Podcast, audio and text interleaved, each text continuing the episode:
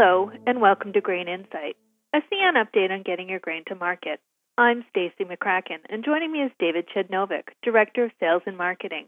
David, let's start with an update on CN Canadian grain results for January. Thanks, Stacy.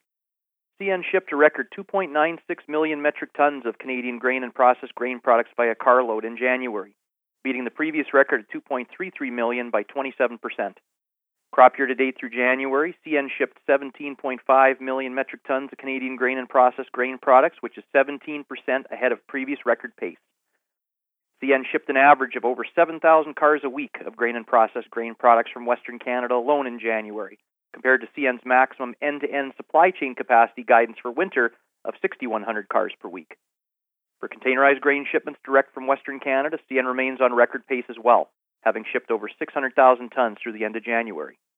What were some of the factors that contributed to CN's record performance in January? First, it's worth pointing out that overall traffic levels were higher than at the same time as last year. That's been the case since the fall. Second, achieving maximum sustainable end to end grain supply chain capacity levels, or exceeding them for that matter, requires fluidity across corridors, no major mainline disruptions, and normal winter operating conditions, among other factors. We experienced no major challenges here for the most part in January. We were very fortunate on the prairies, and the temperatures were well above normal. I think January was the second warmest on record. We're seeing the benefits of the 10 billion worth of investments in the last three years to do things like extend siding, double mainline tracks, acquire 260 new locomotives, and acquire 2,500 high capacity grain hoppers. And of course, less extreme temperatures make for less difficult operating conditions. All these things have contributed to CN's strong operational performance in January. That's a good place to shift gears and look at the dramatic drop in temperatures that hit the prairies starting in the back end of the first week of February.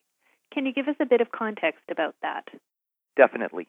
The weather pattern really changed around February 5th with an extreme outbreak of Arctic air hitting the prairies hard. That's a polar vortex thanks to the jet stream weakening, allowing for the cold air to expand to the south easily. It's hard to believe, but given the workings of a high pressure system to the east, warm air is actually getting pulled north, allowing Iqaluit way up in Nunavut to hit the freezing mark on the weekend. In any event, the worst of the extreme temperatures hit on February 7th, when overnight lows hit minus 40 degrees Celsius between Saskatoon and areas west of Edmonton. That's also minus 40 Fahrenheit. CN's main line runs right through the area that was hit the hardest. Making matters worse, wind chill values hit minus 50 degrees Celsius in places like Saskatoon and Rosetown, Saskatchewan, and Grande Prairie and Edson, Alberta. Never mind wind chill values everywhere else being in the minus 40 to minus 50 range. The extreme cold warning stretched into northern Ontario as well. It's a stretch of time where the western region will experience persistent, very cold weather for over a week straight, and that's going to affect any outdoor operation, remembering that CN operates in the most northerly areas of North America of all the Class 1 railroads. We can never overstate enough how safety is our prime consideration. We have people out in these extreme cold temperatures, and we have to consider their well being first. What are some of the actions CN took in advance of this extreme cold weather outbreak to prepare and mitigate for its impact? Well, I think the key word right there is mitigation. Winter comes every year, whether that's cold on the prairies or heavy rains on the west coast. The purpose of CN's winter plan is to outline the actions that CN is taking to mitigate the impact of operating in winter conditions for the movement of grain and other commodities such as lumber, potash, coal, intermodal, everything that CN moves on its lines. So, first, you have advanced warning through weather forecasts so you can plan ahead. To the extent that you can, you move resources into the regions that are going to get hit the hardest, with emphasis on keeping yards fluid and preventing congestion. We have senior management coverage throughout the nights during these extreme weather events as well so people out there in the field to respond. To the extent that you can, you get certain work done outside the affected area so there's, there's less workload in spots. For example, that might be building car blocks somewhere else so you can bypass a yard that you know will be under pressure.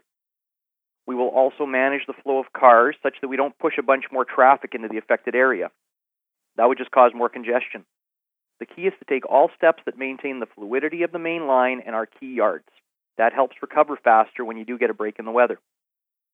Let's get into the specifics of extreme cold impacts now. Where do you want to start off? Well, a tipping point for rail operations is minus 25 degrees Celsius.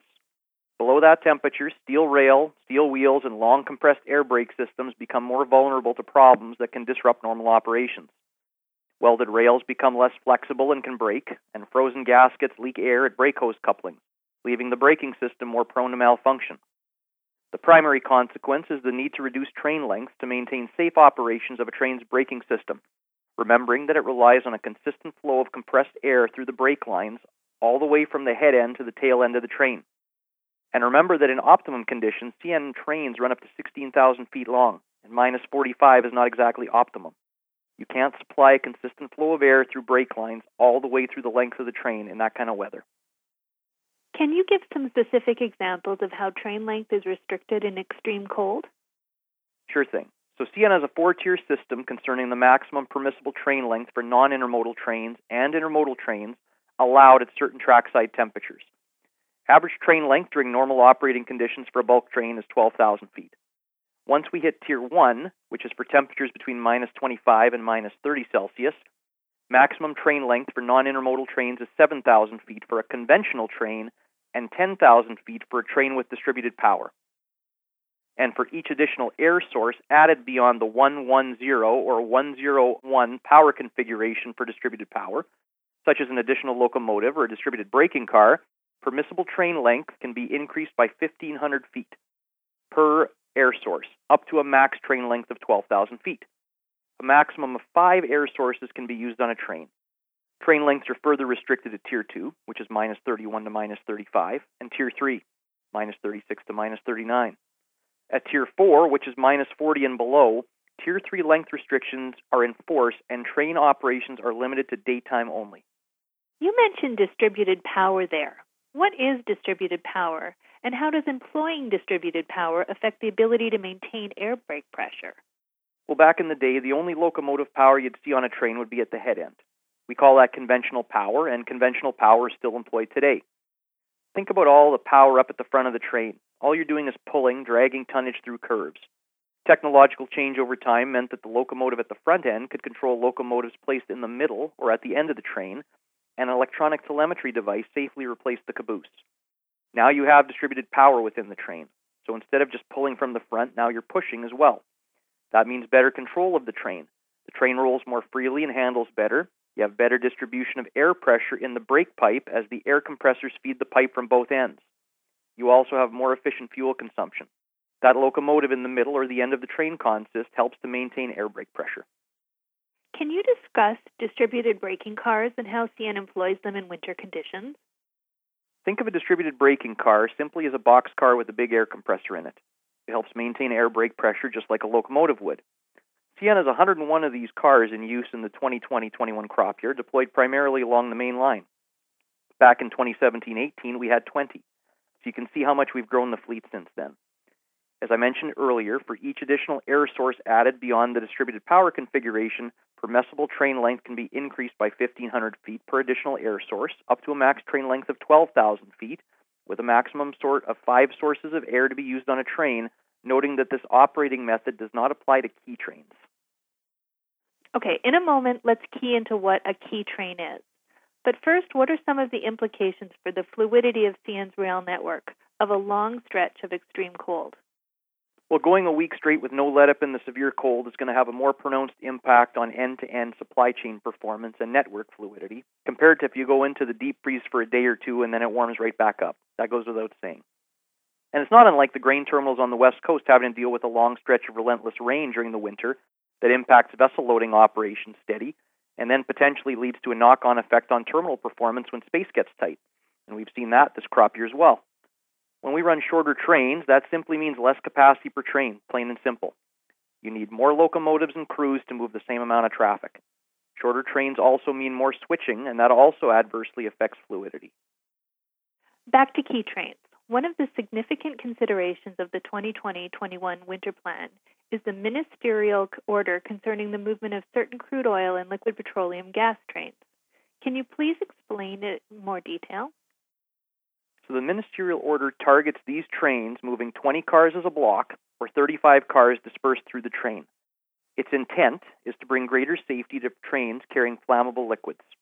The speed of these trains is limited to 50 miles per hour from March to November and down to 40 miles per hour from November to March.